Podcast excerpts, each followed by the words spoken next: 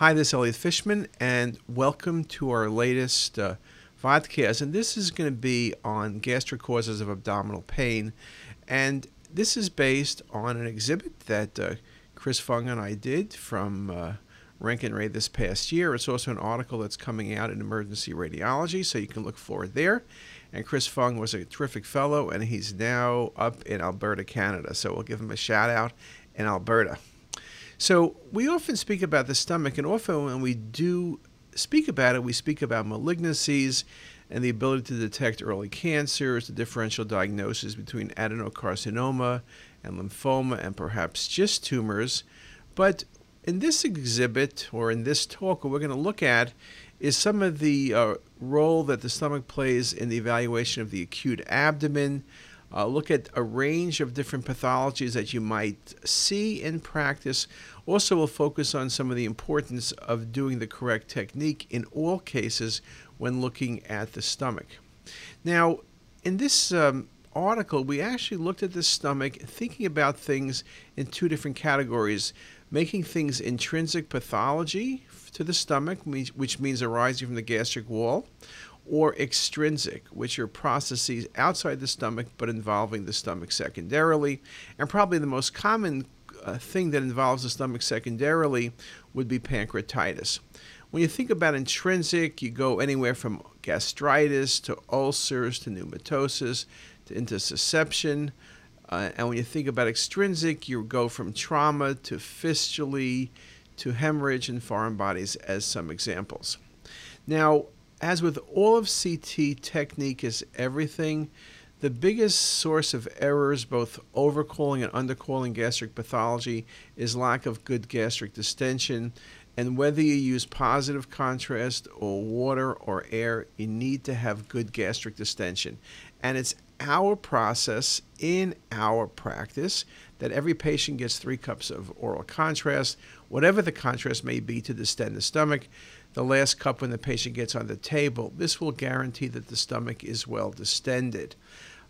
In terms of techniques, when to use positive, when to use neutral contrast, positive surely is the best if you're looking for fistulas or the site of perforation. Neutral contrast or negative contrast is best when you're looking for small ulcerations and also for looking for small tumors. Just a couple comments about anatomy, classic things we always think about, from fundus to body to greater curvature and lesser curvature. It's always interesting to me that you have to think for a second what's the greater curvature and what's lesser curvature when you look at the axial imaging, though when you look at the coronal views, it's obviously a whole lot more obvious. And then you can see also the pylorus on those images. So let's look at a few cases. And if you look at this first case, there's no doubt there's marked gastric pathology, particularly in the body of the stomach and in the antrum. There's diffuse wall thickening. It's low density. Could this be carcinoma? I guess it could be, just because you have wall thickening. But usually with carcinoma or lymphoma or any other tumor, it's going to be more solid in attenuation. This is low density, which makes me think about the possibility of edema, which would tend to focus me on inflammatory disease. This patient would end up getting endoscopy in clinical practice. This was a cause of gastric wall thickening due to infectious gastritis. Again, the key findings: focal or diffuse wall thickening, which in this case was diffuse. There's some adjacent fat stranding, which is not uncommon. You don't need a perforation to see gastric stranding. And sometimes you will see on arterial phase imaging a halo appearance, though that's fairly uncommon. We mentioned before that there is overlap between inflammatory disease and neoplastic disease, and endoscopy is usually going to be the thing that makes the decision. When we talk about differentiating carcinoma versus inflammation, over 1 centimeter wall thickness, we tend to think about carcinoma. More solid appearance of the gastric wall, we tend to think about carcinoma. When there's edema or low density, we're thinking about gastritis. And again, in terms of management, endoscopy becomes very critical to exclude neoplasm and look for H. pylori infection. And this is just a very nice example of that. Okay, another case. You look at this example, there's some food in the stomach, but you see there's wall thickening, particularly on the region of the greater curvature. When you look, there's enhancement at that point as well. And what you're looking at actually is a gastric ulcer which did not perforate. You can particularly see the area of focal thickening and ulcer on the sagittal view. Again, there's some mucosal enhancement present. I do think it's a challenge distinguishing 100% an ulcer that is benign versus a neoplastic process. Obviously, when it's more bulky or there's nodes, I'm thinking neoplasm. But this is a good case where it could be a challenge. You see focal wall thickening, minimal adjacent fat stranding. You can see the ulcer crater in this case. Patients will typically, again, get endoscopy, particularly if we're suspicious at all this could be a neoplasm. Clinical management in terms of these patients would be to exclude a neoplasm, assess for H. pylori infection, and typically these patients will be put on drug therapy with proton pump inhibitors. Okay, another case. Patient has acute abdominal pain, but what you see in this case compared to the prior case is that the patient has a large pneumoperitoneum. When you see a pneumoperitoneum, it means there's a perforation present, assuming the patient hasn't had a recent surgery or a G2 placement. And you can see in this case there's diffuse gastric wall thickening, there's fluid around the stomach between stomach and pancreas, and there's free air present.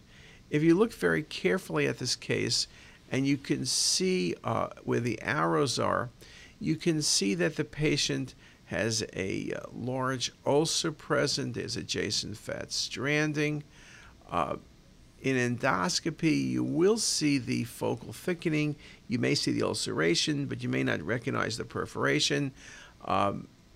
Perforation of a gastric ulcer, be it benign or malignant, require surgical management. So this is the type of patient who will be going to surgery. You can see in this case the perforated ulcer arising from the antrum. There's gastric content extending into the lesser sac, which explains the fluid between the stomach and the pancreas, as well as explaining the patient's pneumoperitoneum. This is a great example of a surgical emergency. Routine ulcers are not, but once we're talking about pneumoperitoneum, we're going to surgery. Okay, another case. Patient with acute nausea, and you look at this case and you kind of say to yourself, what's going on here? Where exactly is the stomach? Where exactly is the esophagus? And is there a twist in place present? And you can see in this case the location of the duodenum versus the esophagus. And what you recognize is this patient has a volvulus, which is rotation around the gastric long axis in this patient. The clinical presentation is usually abrupt. Sudden epigastric pain, intractable retching, and the inability to pass an NG tube. The organoaxial type of volvulus is more common. CT findings are kind of tricky at times because at times you simply blow by the study, perhaps thinking you're simply dealing with a large hiatal hernia. But what you notice is there's reversal of the greater and lesser curvature curves. It's typically and commonly associated with a parasophageal hernia, and there can be evidence of ischemia, though the ischemic changes are usually late. The classic findings, of course, gastric outlet obstruction with 180 degrees or more rotation, and clinical management, of course, is going to be surgical. In the case I showed you here, you can see that the body of the stomach is flipped to the right in a large hiatal hernia. Reversal of the greater and lesser curvatures is seen. Again, very nice example on the CT study. Another case, what about this patient? Again, dysphagia, what's going on here? Well, this looks very similar to the last case. You're looking, where's the esophagus, where's the duodenum? And what you really have here is a volvulus, but in this case is in the mesenteroaxial perspective. You see rotation around the short axis of the stomach. It's less common than the organoaxial volvulus, and in fact you can have both of them sort of combined. You see the antrum superior to the GE junction. Again, rotation in this case is usually under 180 degrees. It's not associated with diaphragmatic defect, and you can see evidence of ischemia, but that indeed is late. As with all volvulus of the stomach, surgery is mandated. Just a very nice example. Okay, what else? Well, here's a patient with nausea and vomiting. And when you look at the images, the first thing you see is air in the wall of the stomach. Again, we think about pneumatosis. We talk about large bowel. We talk about small bowel. We always worry about ischemia, though there are many cases for pneumatosis of small and large bowel. And in this case, there's air in the gastric wall. So what are we thinking about? Does this patient have gastric emphysema, which is a surgical emergency, or does this patient have gastric emphysema, which can be managed more conservatively? And this patient was really not symptomatic. Well, what you see here is the air. Again, we think about air fluid levels. You don't get an air fluid level inferiorly. That's why we know it's really air in the gastric wall. Causes include infection, ischemia. It can be iatrogenic, such as a G2 placement, and it can be a caustic injury.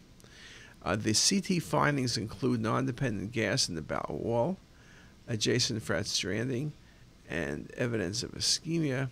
But it's really, when you think about it, the air. And it can be tricky at times, because you think perhaps it's just air in the stomach or air's laying out with food. But here you can see the fluid air level in the normal stomach. But then when you go by the red arrow, you can see the air within the wall of the stomach. In terms of etiology, there are numerous etiologies. Patient typically will be managed with supportive care, though in some cases this patient will actually end up going to surgery. Another case. Look at this one carefully. What's going on here? When you look at the antrum of the stomach in this patient with nausea and vomiting, it almost looks like a mass with a twist. And in fact, that indeed is what it is. It's a mass with a twist. And that's a gastrogastric intussusception.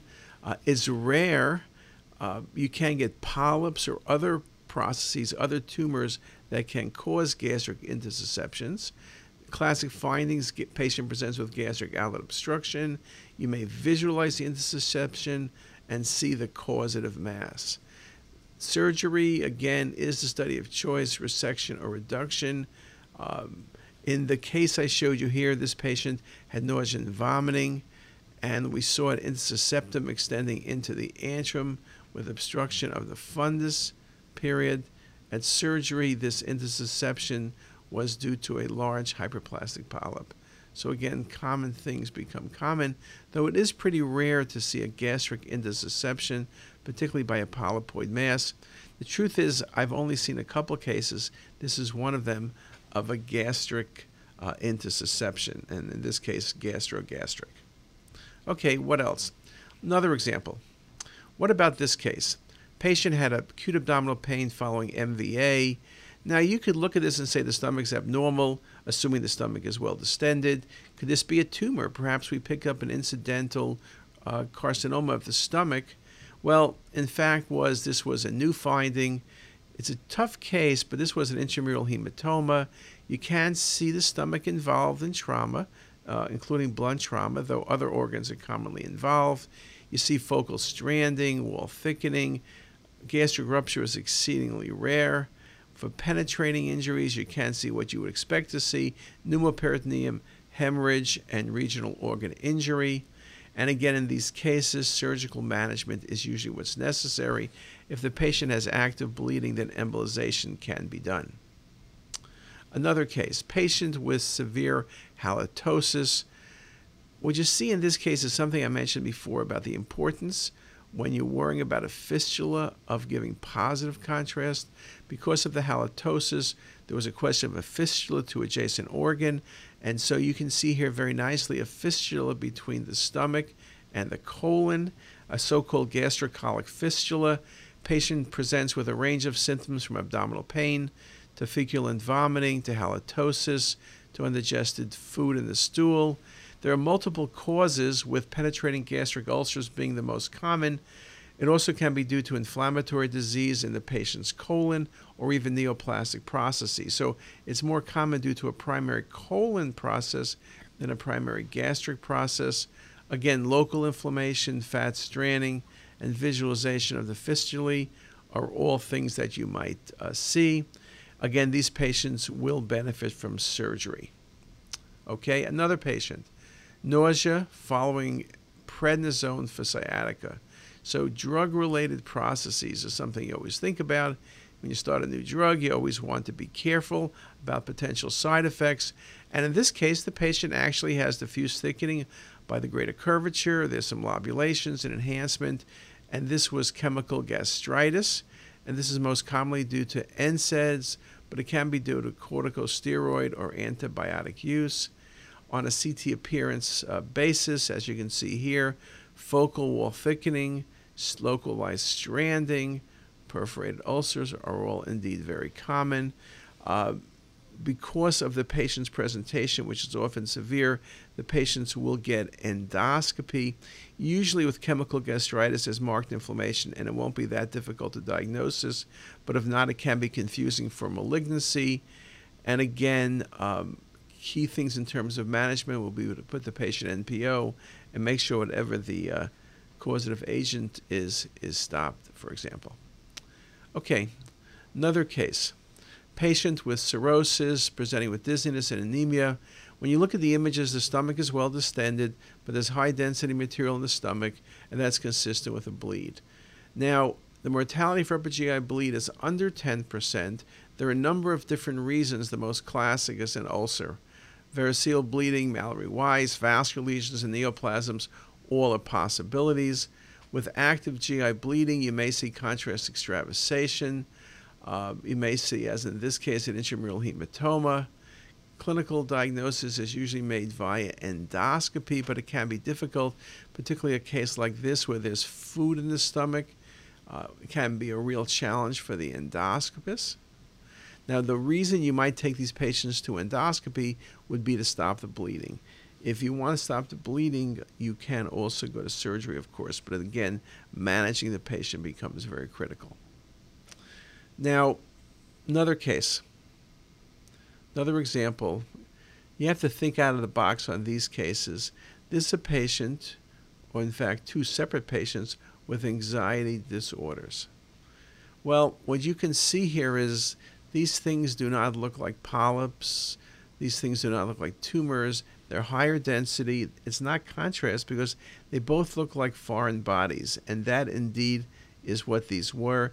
This patient ingested the foreign body. The image with the longer process, the patient had a toothbrush within the stomach lumen.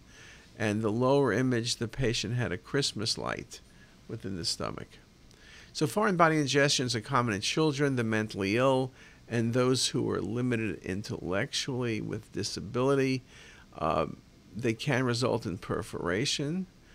From a CT perspective, you will often see the foreign body itself. Local inflammation, obstruction, and perforation are all dependent on the size of the foreign body and where the foreign body locates. Clinical management, if possible, endoscopy works well. Though, of course, it's often a challenge if you have things like razor blades where it can be very problematic removing the final foreign body. So it can be very challenging. Sometimes we've seen cases where the patients have swallowed bobby pins, and the patients have swallowed so many pins that the only way of removing it is to do a laparoscopic procedure and open the stomach and remove the multiple pins. So I've covered a number of different things with you today. Several points to remember to focus on. Protocol is critical to be able to make the diagnosis. If not, you're going to undercall or overcall disease. It's very easy to overlook gastric pathology because we often don't think about gastric pathology in the acute abdomen setting. Things you look for that tend to focus or favor neoplasm, focal thickening, enhancement, and over 1 centimeter thick. There can be not insignificant overlap between inflammatory and neoplastic processes, and it indeed can be somewhat of a challenge. In certain select cases, volvulus gastric pneumatosis, foreign body or perforation, urgent surgical referral is indeed necessary. And with that, I gave you some references, and we'll stop and have a great day. Thanks a lot. Bye.